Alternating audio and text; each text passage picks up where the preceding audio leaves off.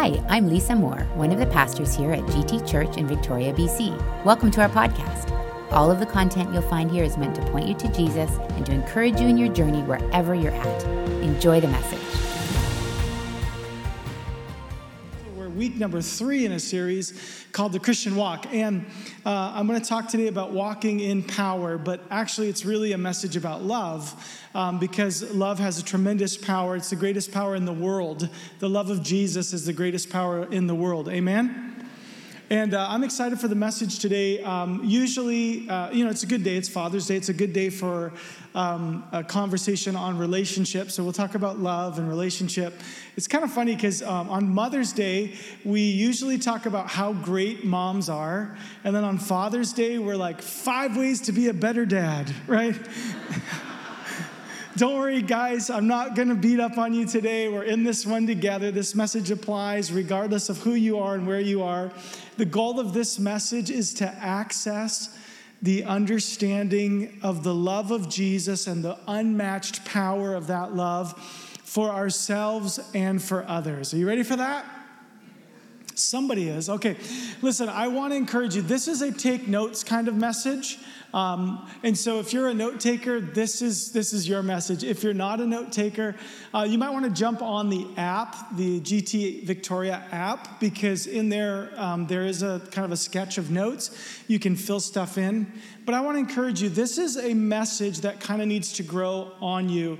It's one of those messages that when you hear it, you'll be thinking about it. Hopefully, you'll be thinking about it this week. There'll be elements that will come back to you, and uh, so just just be ready for that. I'm going to walk you through Ephesians 3, verses 14 uh, down through uh, verse 19. I'm going to break it up into two different pieces, and then at the very end, I'll give you like a couple more verses, and that's going to be kind of our biblical text for the day. And so, Paul, who is the writer to the Ephesians, he was writing to this church in Ephesus, and he was encouraging them. In chapter one, we saw the power of unity, which is the mega theme of the whole book. And then um, in last week, we talked about walking in grace. We talked about how the grace of God has been given to us, and that's how we're actually saved. It's not from us, it's not by works, it's by grace through faith. And now this week, we're going to look at this theme of love and how love empowers us to live in a certain way. It's the Christian walk. And so I want to jump into the text now, verse 14. For this reason, I kneel before the Father. Paul is expressing his prayer. The interesting thing is, he says, I kneel before the Father. When Hebrews would pray, they stood with hands extended and palms up. And so for him to say he's kneeling was to take a tremendous posture of humility. So he's saying, I just want you to know that I'm praying for you with humility. And I'm praying for you before the Father. And then in verse 15, from whom every family in heaven and on earth derives its name. So that's that mega theme again. That's unity, whether Jew or Gentile. Doesn't matter who you are, where you've come from. Every family derives its name from the Father in heaven. He is the creator of life. Verse 16 I pray that out of his glorious riches he may strengthen you with power through his Spirit in your inner being. Now, there's a lot in that verse, so let me just kind of back it up for just a second. Paul is praying that the Spirit of God, capital S, the Holy Spirit, would help us, empower us to be able to experience the love of Christ in our inside. Now, the Greeks had a particular way of looking at the concept of the inner being. The inner being really made up three different things for, in the mind of the Greek. When this was written in Greek, and it was written to a Greek audience in Ephesus. Now, understand this what Paul's referring to is the reason, the conscience, and the will. And so it's about it's about three different elements. It's about knowing, it's about believing, and it's about doing. And so when Paul introduces this idea, he's basically saying that, that you would know and you would believe and you would do the work of the Spirit in the inner man. And then he says, so that Christ can dwell in your hearts. So, in other words, the Spirit has to do something in the will, in the reason, and in the conscience in order for Christ to truly dwell in the hearts. And this word dwell that's used here It's a Greek word, and this Greek word it gives us, it, it denotes the idea of permanent residence versus temporary housing. So, in other words, when the Spirit gets involved in your life, Christ comes and dwells in you, and that's a permanent thing. That's a permanent residence. And that's what he's praying. I pray that this permanent dwelling of Christ would be found in you, that the power of the Spirit would allow this to take place. And then he goes on, and this really is the chunk that we're going to dissect together. It's the second half of verse 17. He says, And I pray that you, being rooted and established in love, may have power together with all the Lord's holy people to grasp how wide and how long and how high and how deep is the love of Christ. And to know this love that surpasses knowledge, that you may be feel, filled to the measure of all the fullness of God. Pray with me, won't you? Lord, we thank you for your word. We thank you that it is so alive. And Lord, even as we look at this text together today, we know, Holy Spirit, that we need you to bring illumination to the word. We need you to help us understand what it is that we're actually seeing here. Lord, I thank you for the insights of the Apostle Paul, and I pray, Lord, that we would receive insight today. That we would understand that as Christians, we're called to walk in the power of love, and that you would lead us now as we look at this passage together in Jesus' name. Amen.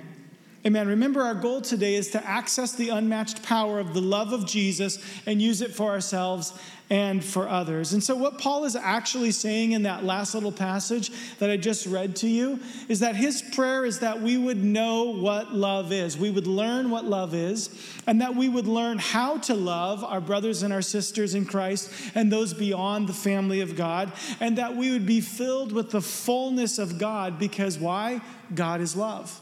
So it really roots the whole concept in love and the power of love. I want to talk about that today. Paul prayed this because this doesn't just naturally happen.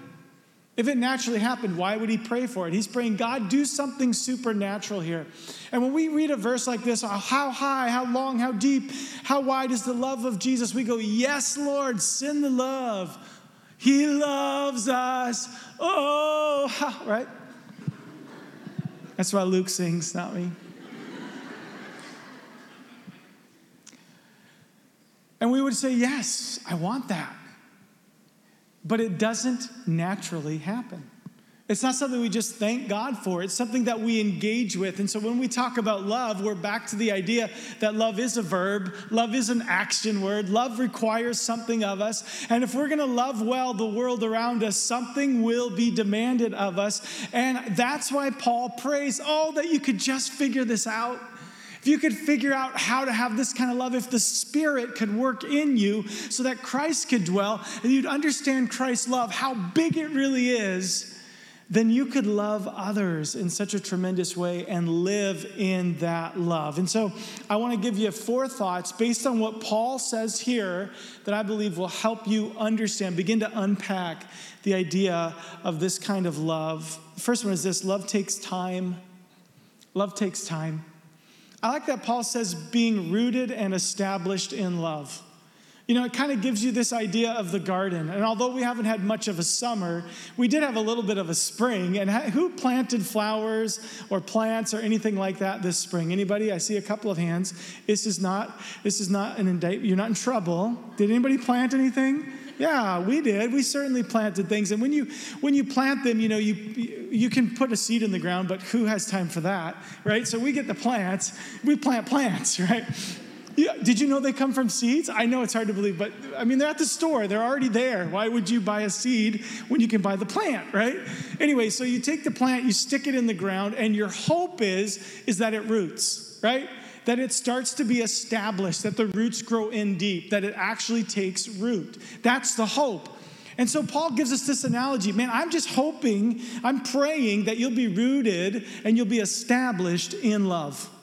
Love is the container of this whole thing. Love is what holds this whole thing. I want you to, like a plant, dig down deep. Let your roots go down deep. Be established.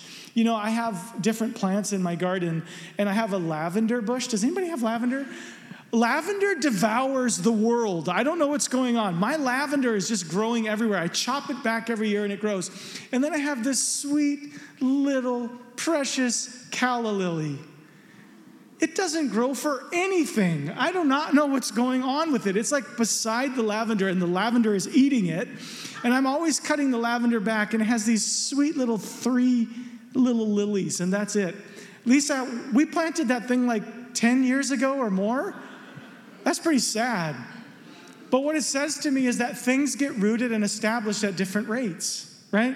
And, and there's something to that. We have to understand that we would hope over time, like a plant, that the roots would go deeper, that it would be established in a better way. And, and I think Paul says, hey, if you establish that, if you plant that in love, it will take root. But you know what I've discovered is that plants become more and more rooted as they mature. And you know what else? People aren't necessarily the same. Oh, yeah, that was a good groan. I'll take the groan. Why? Because because people can grow older without growing more mature. I know, I know. It is possible, I'm telling you. Older, but not more mature.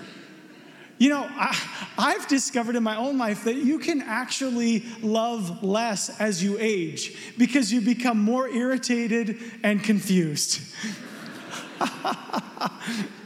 I'm speaking about myself. We have all this technology in the office now. Like, I just want you to put it on a piece of paper and put it in my hand. And they're like, oh, no, no, it's on the Google. It's on the docs. It's on the, what else is it on? The drive. It's, it's hidden. I can't find it. I just want to punt my computer every day. So frustrating. And then they come into my office and I say, if you tell me it's on the docs, I'm to smack you. I'm just telling you, you can, you know, you can become more irritated, more confused, less loving as you age. And that's why this message is so important because there really is a powerful principle here when we're talking about love, and it's this love is the measure of maturity. I'm just going to let that one sit a minute because that's a big one. I've actually thought about this a lot. Love is the measure of maturity. The measure to which you're able to love people is the true sign of how mature you are in Jesus. And for me, that's quite impactful. It's not my money, it's not my eloquence, it's not my age, it's not my position, but it's my love that is the indicator of my maturity. And please hear me. Isn't that what Paul taught in 1 Corinthians 13? That you can have everything, but if you don't have love, you're what? Nothing. Isn't that powerful? This thought is real. This is true. Love is the measure of a life of substance. And that's really what we're going for here. So may God help you be rooted and established in love. And so here's the question How's your love? this is hard. I know this is a tough question, but think about this. How's your love with those that you disagree with? I, mean, are you able to truly love those that you disagree with, those who have an opposite point of view on particular issues that are of, uh, of value to you? Uh, this is the one for me. This is the one I'm working on. When I'm confronted, can I stay open or do I close myself off?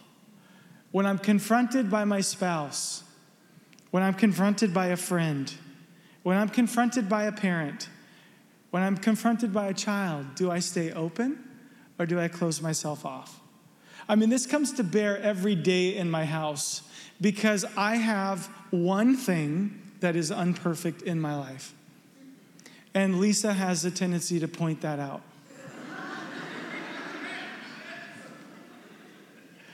She thinks there's two, but I'm certain there's only one. And the point that I'm, I'm making is I'm actually going through that process. I'm trying to learn this, and I'm like, can I stay open when this conversation happens again? Right? Can I stay open? Because love is the measure of maturity, and this is a person that I love, and this is a person that I know loves me as well. How do I stay open in this conversation? And to me, this is the measure of maturity. This is how I'm learning the substance of life in my love. How about your enemies? Can you say that you're able to love those that truly would love to see you fail? See, these are confronting and difficult questions to answer, and I bring these tensions to the surface because I want us to wrestle with them. And the reason why is because many of us would hear that Pastor Andy's preaching a message on love, and we would determine that this is a great time to take our Sunday nap because we already know about love and it's good. He loves us, oh, how. But there's something more for us here. Paul says, being rooted and established in love. And you know what that means? That means that your roots are growing past the topsoil, in through the rock, finding a way to be deeply established.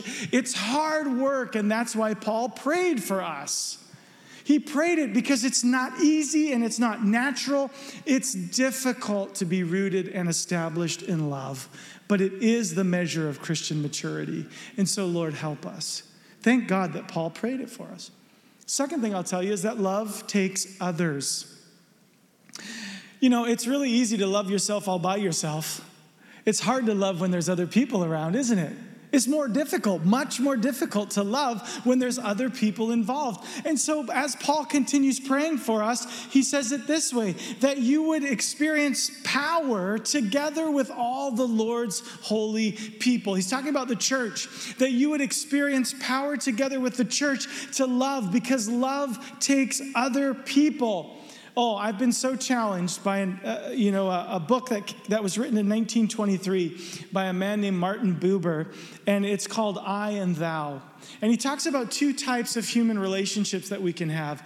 We can have an I and it relationship with people, or an I and thou relationship with people. The book is a hard read, but I'll give you the gist of it. Basically, when Martin Buber was a younger man, he was, um, he's a religious leader and he was called upon at many times to care for people.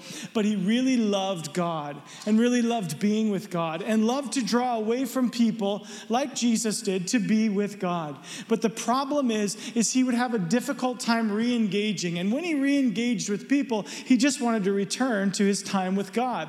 And so one time, Martin Buber had just come from a time of real uh, wonder and glory in God's presence. And he he returned to his office to find a young man sitting there.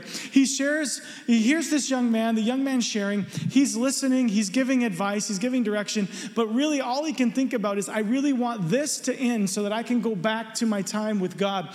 And the story goes on because Martin Buber writes the book based on what happens to that young man. Because that young man gets up, leaves his office, and within a short time had committed suicide. This so struck Martin Buber he said, I can be so close to God and so far from people. And Paul says, I want you to understand that part of this rooting is having power together with all the Lord's people. There are people around you for a reason. I can have an I and it relationship to other people, or I can have an I and thou relationship. Let me explain what Martin Buber meant. In the I it relationship, we actually objectify others. And when we see people, we see them, but yet we're distracted and we're preoccupied.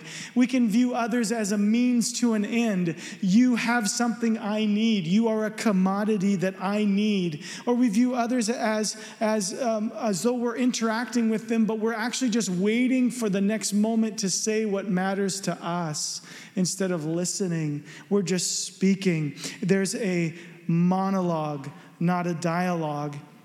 When I'm in an I it relationship, I grow irritable, I'm judgmental, I'm closed, I'm unwilling to learn or change, and I lack vulnerability. But in the I thou relationship, I humanize everyone.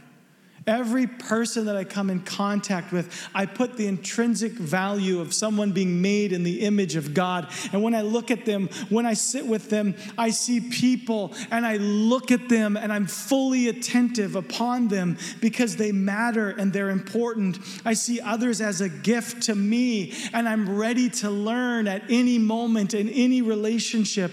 I'm curious, I'm accepting, I'm non judgmental, I'm open. Open and I'm ready, I see the interaction as a dialogue where I can learn and they can learn too. That is the I and thou relationship.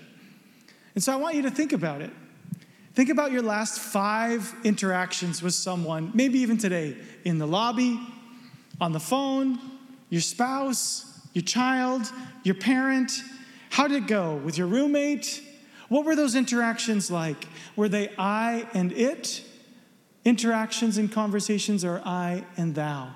And I think in order for us to truly love, we have to understand that it takes others. And they are there, even annoying as they are, they're there to help me learn what love really looks like, to help me understand what love really requires of me. And I want to give you three questions that you can ask yourself as you engage in these kind of moments where you have the opportunity to be fully present, to be someone who loves. I want you to ask yourself these three questions to help you practice the I and thou relationship. And that's this Am I fully present or am I distracted? Am I loving or am I judging? And thirdly, am I open or closed to being changed? It's interesting to note that theologians from the past believed that there was a common grace given to all man, regardless of their religious perspective. John Calvin spoke of the ancient Greeks and said, There's much for us to learn. Friends, I want you to know that if you can see someone as created in the image of God, it really doesn't have to begin with their religious alignment with you. You can be open and you can make a difference in someone else's life. This is the power of living in the love of Christ and expressing it to others. So, yes, love takes other people, but love also takes incarnation. As, as Paul continues here, I just love what he says next. I want you to grasp how wide and long and high and deep is the love of Christ. This is incarnation. Christ came to us.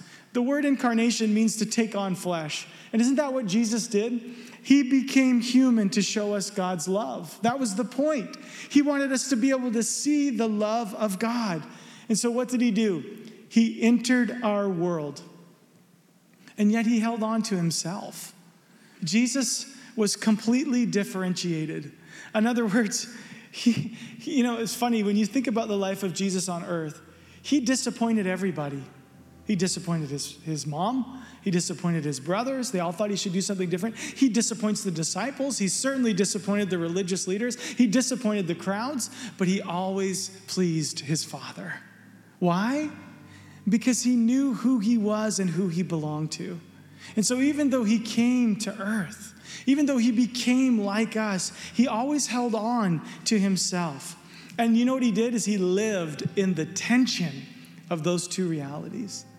And I just see in this a broader definition of being incarnational.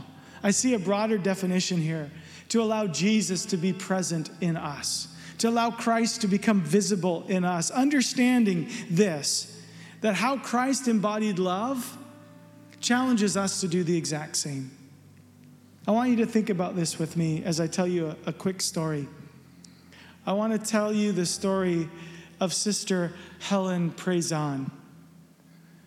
She wrote a book called Dead Man Walking. She and she chronicled in the, in the early 1990s her experience with death row inmates as someone who brought spiritual care to them.